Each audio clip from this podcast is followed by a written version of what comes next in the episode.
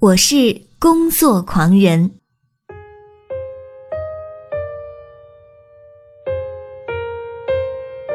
过了特别疲倦的一个月，每日凌晨两点半起床，几乎每天工作十二个小时以上，四五份工作一起来，有时候间隙能睡上半个小时就是最大的幸福。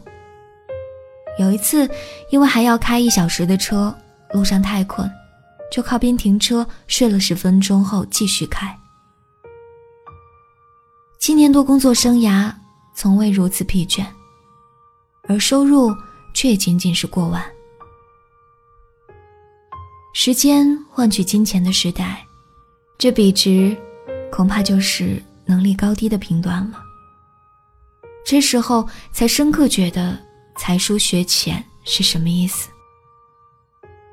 但是做喜欢的事情，原来身体疲倦也没什么大不了，也能撑着愉快的做完。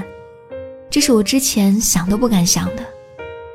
所谓冲破舒适区，我觉得并不是做不喜欢的事情，而是为喜欢的事情做最大的努力与抗争。